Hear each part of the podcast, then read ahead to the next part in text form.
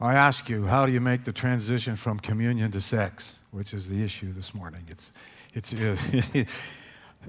God calls on us to do a lot of different things. And as I said before, when we get into the Word of God, you can't pick and choose. You have to, you, have, you start the book of Corinthians, you preach the whole thing through, and that's kind of where we're at now this morning. I, I wanted to say something as well as far as in your prayers as you remember. Remember Mitzi Badger's family, so they continue to mourn, and Gabe Bond, he's lost his dad. And also to, to pray for uh, Rita Knight, that's having some struggles, and a lady named Jackie Hewlett that used to live here. I, I think sometimes as, as uh, believers, we, we get caught up in that trap of the world. We think about negative things, and we focus on that maybe more than the positive, which is wrong. But I think it's, it, it's, it's imperative that we celebrate our victories as well. And I know many of you have prayed for my sister Barbara, and uh, she is cancer free now, and she's eating like a pig, so that's a good thing. So I appreciate your prayers, I really do. She's up around 100 pounds now, and uh, she, uh, things are well. The surgery went well, and uh, same with Diane Frank's brother Eddie. He's, he's, he's doing well, and uh, some of the other things that's happened and people we've prayed for. I, I, I appreciate your prayers immensely. I, I, thank you. I thank you for those. The message this morning is Caught in the Undertow. Can you think of any other three letter word as powerful as this three letter word, sex? It, it grabs our attention immediately. And when we hear it, our ears perk up. And uh, is there any eavesdroppers in here?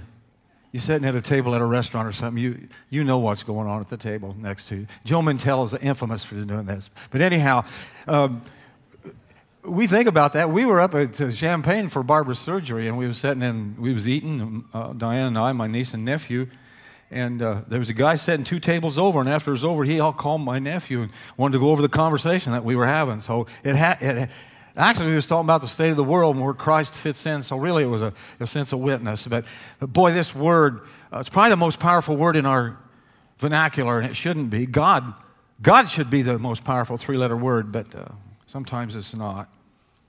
Sex can be as destructive as it is sweet and enjoyable if done under the guidance of Scripture, God, and marriage. So, we, we go back into 1 Corinthians. And, and this was the root of the problem that Paul was having with this church as far as losing its testimony in the community. Paul writes in 1 Corinthians 5 1 through 13. I can hardly believe the report about the sexual immorality going on among you, something so evil that even the pagans don't do it. I'm not real smart when it comes to phones and texting, but is it true that if you text every word or every letter in a capital, that means you're shouting. Does it mean that? That's kind of what I thought. That's why I have to be careful because I don't want to shout at anybody. If Paul was texting this message, I do believe that, especially that, that first verse would all be in capital letters. I am told that you have a man in your church who is living in sin with his father's wife, and you are so proud of yourselves! Exclamation mark. Why aren't you mourning in sorrow and shame? And why haven't you removed this man from your fellowship? Even though I am not there with you in person, I am with you in the Spirit. Concerning the one who has done this, I have already passed judgment. In the name of the Lord Jesus, you are to call a meeting of the church, and I will be there in spirit, and the power of the Lord Jesus will be with you as you meet. Then you must cast this man out of the church and into Satan's hands, so that his sinful nature will be destroyed, and he himself will be saved when the Lord returns. How terrible that you should boast about your spirituality and yet you let this sort of thing go on. Don't you realize that if even one person is allowed to go on sinning, soon all will be effective? Remove this wicked person from among you so that you can stay pure. Christ, our Passover lamb, has been sacrificed for us. So let us celebrate the festival not by eating the old bread of wickedness and evil, but by eating the new bread of purity and truth. When I wrote to you before, I told you not to associate with people who indulge in sexual sin. But I wasn't talking about unbelievers who indulge in sexual sin or who are greedy or are swindlers or idol worshippers. You would have to leave this world to avoid people like that.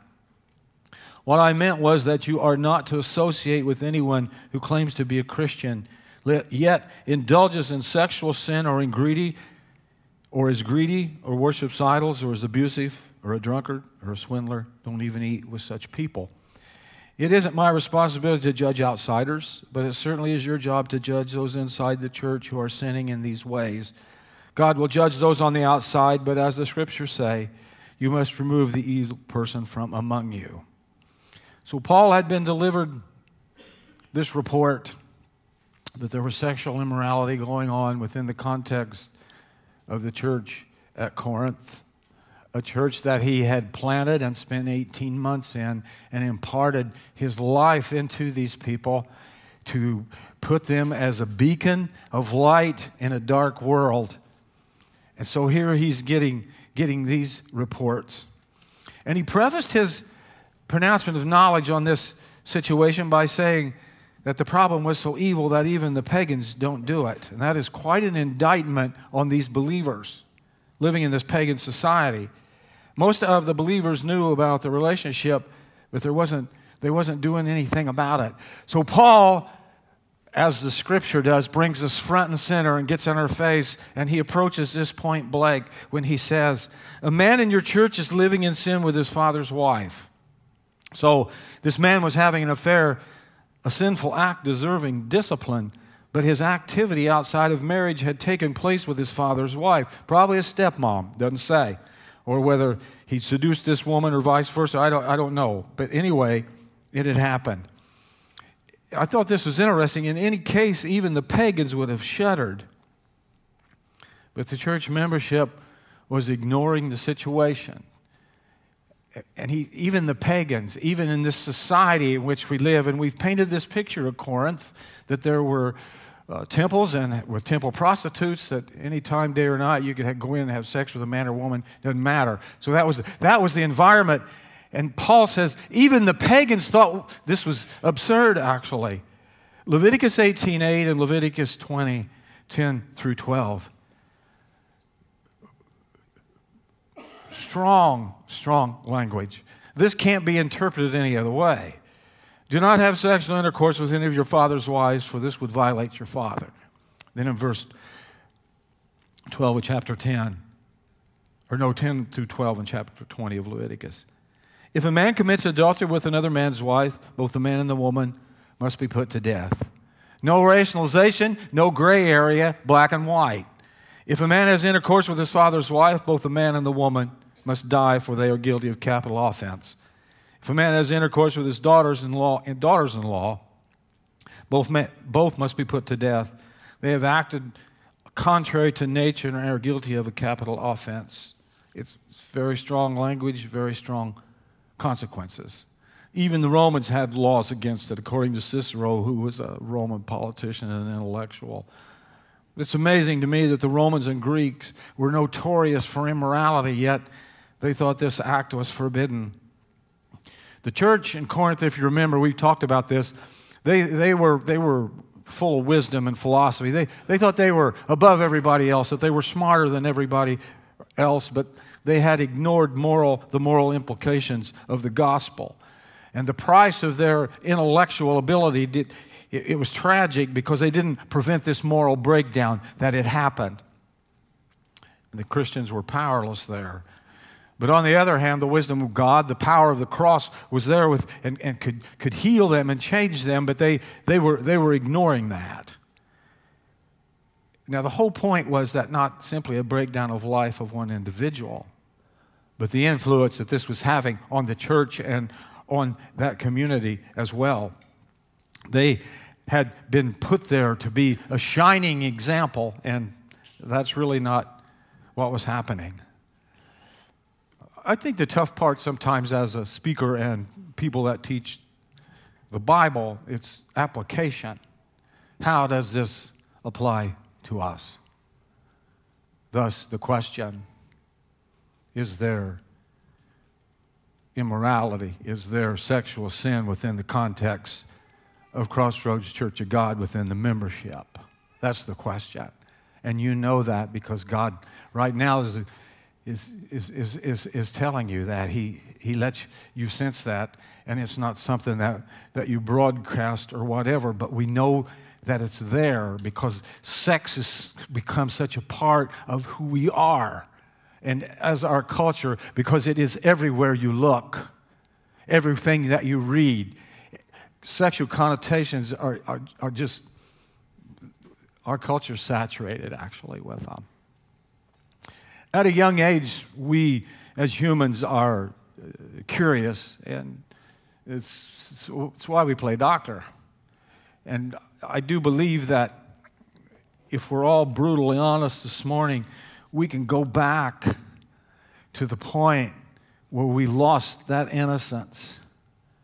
I think that's the tragedy of children that are molested. They lose their innocence at way too young an age, and it scars them for life.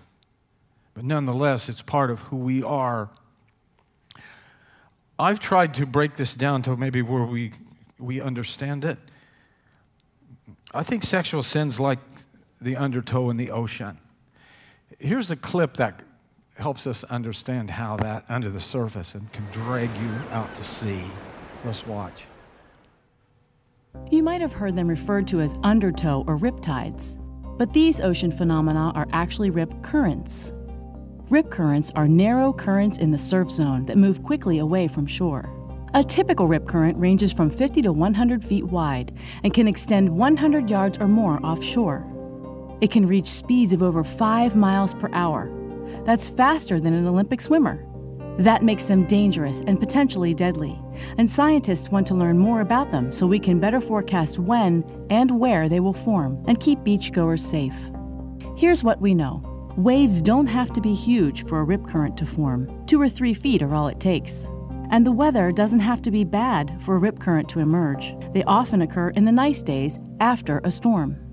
They're usually strongest near low tide, but can form at any time.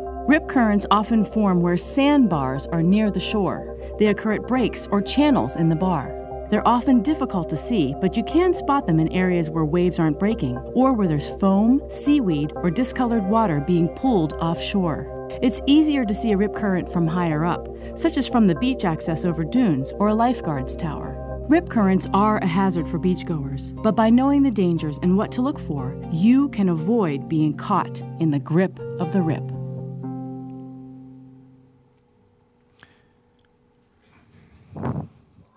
This, this picture here on that very beach, it looks calm now, but the day that Dennis and Miles and I were out about waist deep, it, it there was pretty good sized waves. And uh, I had a pair of prescription glasses on and a cub hat. Uh, I have cost my wife and I a lot of money wearing prescription glasses into the ocean. You'd think you'd learn after a while, but I'm an idiot and I just keep doing it. But nonetheless, here we stood talking here comes a wave and knocks us down. And th- that's the only time I got, I've been, had anything like that happen. I was on the, the bottom scraping trying to stop, and I'll guarantee you're not stopping. Out you go. And out we went. Dennis was behind me, and it was just a, a scary time. But I will tell you this when you have a near death experience, it increases your prayer life 100%. I wouldn't, I wouldn't uh, suggest that for anybody, but it really does because it, it, but it happened so fast and it, it, we weren't expecting it. And I lost those glasses and that cub hat, and I'm sure that a few days after that, Castro was wearing that cub hat on the streets of Havana. But I don't know, but it was gone. it's like this with this issue that we're talking about this morning. It's a moral undertow, and it, it, happens and it comes on you so quick and unexpected. And it talks about the, the hidden undertow kills more people than big waves, actually. Unprepared swimmers are the weak and they're not ready, and it comes over us and we're gone. And Paul was concerned about this at Corinth as pastor I'm concerned about it here, and as other pastors and other church leaders are as well, because it's not on the surface, it's underneath, it's in here and in here, and no one sees it but God. But nonetheless, and you and I can be infamous actors and fool each other, actually, but you can't fool God. And that's the point. The watching world I don't know outside if they're concerned about some of the theological discussions or even arguments or debates that we have. It's not a big issue to them what we believe. But the fact is, when we go out into the world and we declare that we are uh, children of God, that we are followers of Jesus Christ, and our lives don't back that up, therein lies the problem because they have like hypocrisy radar that they can pick up on that pretty quick and say, well, I thought that, I thought that person was, was, uh, was a believer. And so that, that was what was happening here at Corinth. The world was aware, and that was part of the problem. The proper response to sin in the church includes grief, prayer, tears for the one that has fallen into this, and some action behind it. Those who refuse to recognize sin are not practicing love. That's really what it amounts to. And until we can grieve and repent for sin, both our own and those of people that hide in plain sight in the church, we will not be the place where God can direct our actions in the world. You think about this whole concept of this undertow, a current below the surface and moving in a different direction from any surface current the service of the church, moving towards Christ, spreading the gospel in the world. You've got this undercurrent within the context maybe of the members or people that, that's not going, it's coming back this way instead of going out the way that it should. That's the problem. Another definition is an implicit quality, emotion, or influence underlying the superficial aspects of something and leaving a particular impression. Usually, sexual sins are hidden in the church. But when the entire community knows it, it brings open, opens up a whole other world, so to speak. So we come down to this in the rest of this message. What makes sexual sin such a big deal? We have to answer that. And again, I go back to the Word of God. It's not what Eddie says. God is just using me as a vessel this morning to speak His word. It's what He says. And you and I have to make a choice in our life. Are we going to are we going to go by what the Word of God says, or are we going to go what culture says, or even our old old nature says? You and I both have to decide that, and then we have to live with the consequences. Here's what makes sexual sin such a big deal. Modern culture has tried to redefine sexuality as a personal right to be exercised any way an individual wishes. This is my body, it's my right. I will do with it what I want, and how dare you say any word against it? That comes straight from the pits of hell, is where that comes from. But that is the cry in this world. It's not what God says, it's what culture has dictated, and it, it, it's, it's starting to permeate the society. How dare you say that? You know, I can get into absurdity here. Because if you take that far enough, I could say, you know what? I like this big old St. Bernard, and we're going to march right over the clerk's office and we're going to get married. Absurd? I don't think so. That's, that's what people are saying.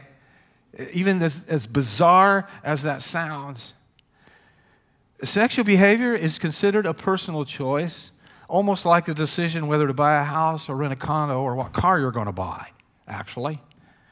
And at the same time, popular opinion has all but removed the word sin from our culture's vocabulary.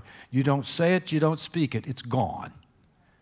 The only sexual expression considered wrong is what is deemed distasteful to the definer. And however, Social acceptability varies so greatly that even the vilest of acts would be considered justified by many. So, before we can say determine why sexual sin is such a big deal, we have to define sexual sin. But here's the fortunately, man has not been given the privilege of defining sin. We don't get to say. It's not on us. It's not on us what we get to say what's right and wrong. It's what God says. He is the one that created it, and He is the one that defines it. He defined that, and He set the boundaries. And that the Bible is clear about guidelines. When God created the first man, Adam, and brought him the first woman Eve. He joined them together in marriage. And what did he say? He pronounced it very good. Genesis 131, 218, and verse 24. At the same time, God introduced sexuality and set the boundaries for its expression. God created a union between a husband and a wife that he called becoming one flesh. Genesis 2:24, Matthew 19:6, Mark 10:8, Ephesians 5:31. He then defined any sexual activity outside the husband and wife relationship as a violation of his gift. Thus, we have the word fornication, means sex outside of marriage. Homosexuality, pornography, and lust are all violations of God's intent when He created the sexual act. 1 Corinthians 6, 9, verse 18, Galatians 5, 19 and 20, Jude 1, 7, Matthew 5, 28, and Hebrews 13, 4 one flesh. I realize we live in a world that a lot of times marriages don't work out for so many different reasons. But here's the problem. After that marriage is consummated and they become one flesh, when that's ripped apart, there's pain. Always some kind of pain. I would, I would debate you on that, on some issues, but I do believe that when you have consummated that with another human being that it can never be separated without some issues of pain involved in there. So, why is the violation of those boundaries such a big deal? First clues in Genesis 2:24 with the words one flesh. It's just what I said. There's a great unifying power within the sexual union. God designed it to involve not only bodies, but our hearts and our lives. It was designed to consummate the life line between a man and a woman. Jesus said, What God has joined together, let no one separate. Matthew 19, 6 and Mark 10, 9. He designed us different so we could come together in intimacy and join our hearts together for life. They are no longer two, but one flesh. Mark 8 or 10, 8. This act of becoming one creates a new entity, a family. You want to trace the roots back to family, it goes clear back to that. This powerful force also brings forth new life, Genesis 4:25. The human race can only be propagated by the coming together of a man and a woman, and within marriage God blesses it. Genesis 1:28, 9:27 and Psalm 73. It is a gift that a husband and wife make their relationship unique among all other relationships. I got my own thoughts on this, but like I said, my thoughts really don't mean that much, but I do believe this. In all of the relationships of life, in this one act, one human soul can touch another human soul. It's the only place I do believe that that happens that that is a sacred time. And how dare us take that and tromp on it and make it something less sacred and which we have in this world. I'm old fashioned in that sense. You can call me that. But when I went to college in Freeport, I, I didn't go to college till I was 40, so I was in a class with all these kids. And we would go to the, the union where they had coffee, and I would sit and we would discuss these issues. They were pretty open about it. I was sitting with a young couple one day, and we was talking about this very thing. He said, "Oh man," he said, "You're old." man, I wish I was 40 again. I'd give anything. I'd give a finger to be 40 again. But nonetheless, I'm not. Said, You're old fashioned. You got to get on with that. So, us, us this age, sex is, is no big deal. You can just have it with whoever you want, and there's no repercussions. Well, I tried to tell him that he was wrong, but I, I came up with, I'm always coming up with faulty reasoning in a sense or analogies, but it was the closest I could come up with. He was with this girl. Uh, they were dating or being together, call it what you will, but I said, let me, let me ask you something. I said, you, you love this girl at this time. I said, sounds like you love a lot of different people, but right now you love her. So you're walking down Stephenson Street in downtown Freeport, Illinois, and you meet five guys that slept with your woman, and that wouldn't bother you. No, it wouldn't bother. I said, brother, I, I think, I think, I think there's something wrong with you. It should sure bother me because they've taken something that was mine. That's how I see that. that. That's how I see when we give ourselves away, that we're giving pieces of ourselves away that you'll never get back, and you're going to be married to somebody that's got different people's got pieces of what was yours. That, that's my soapbox. That's my issue, and it's true. You can deny that. You can deny it till the cows come home, but you'll never change my mind on that. When you have sex with somebody, you are giving yourself a piece of yourself away that God ordained for only your spouse. That's it. I, I do. I'll, I'll always believe that. That's the tragedy behind that to me. How many people stand at the altar and they're given away?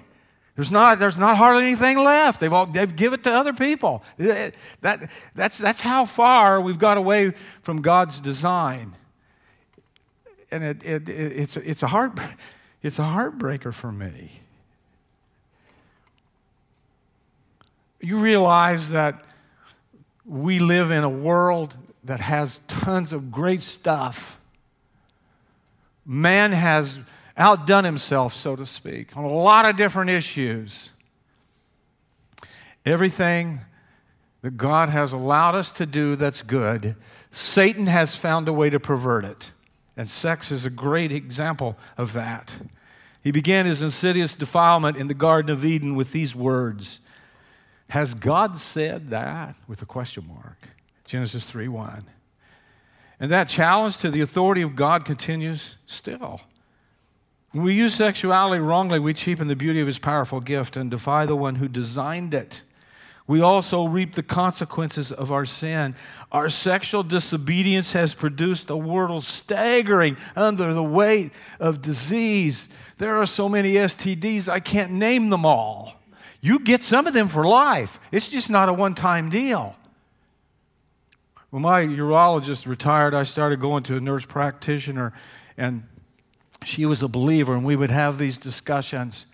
And she said, Pastor, you can't believe how many church kids come in here with STDs. They don't broadcast that, but their parents bring them in and they have to deal with that. that that's, just, that's just one. Abortion, perversion, child molestation, addiction, and sexual exploitation of God. Or exploitation that God has created boundaries for our good so we can enjoy His gift and designed to be enjoyed and not to be a destructive power in our world. Electricity is powerful and helpful if used correctly, but boy, if you get a hold of it, it can be deadly in the wrong way. The same is true of sexuality. Sex, sexuality, misused sex, is also deadly because it produces these problems as well abortion, poverty, rape, adultery, divorce, pornography, and children growing up without fathers. Sexual sin begins with temptation, as all does. And when we refuse to acknowledge God's boundaries and allow lust to dictate our choices, it never, ever leads in the right direction. James 1 13 through 15 says, Let no one say when he is tempted, I am being tempted by God. For God cannot be tempted by evil, and he himself does not tempt anyone. But each one is tempted when he is carried away and enticed by his own lust.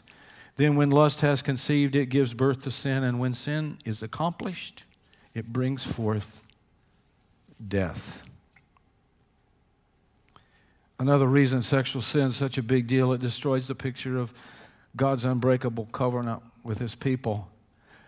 The Bible uses marriage as a metaphor to describe Christ's relationship with his church, which is the bride of Christ.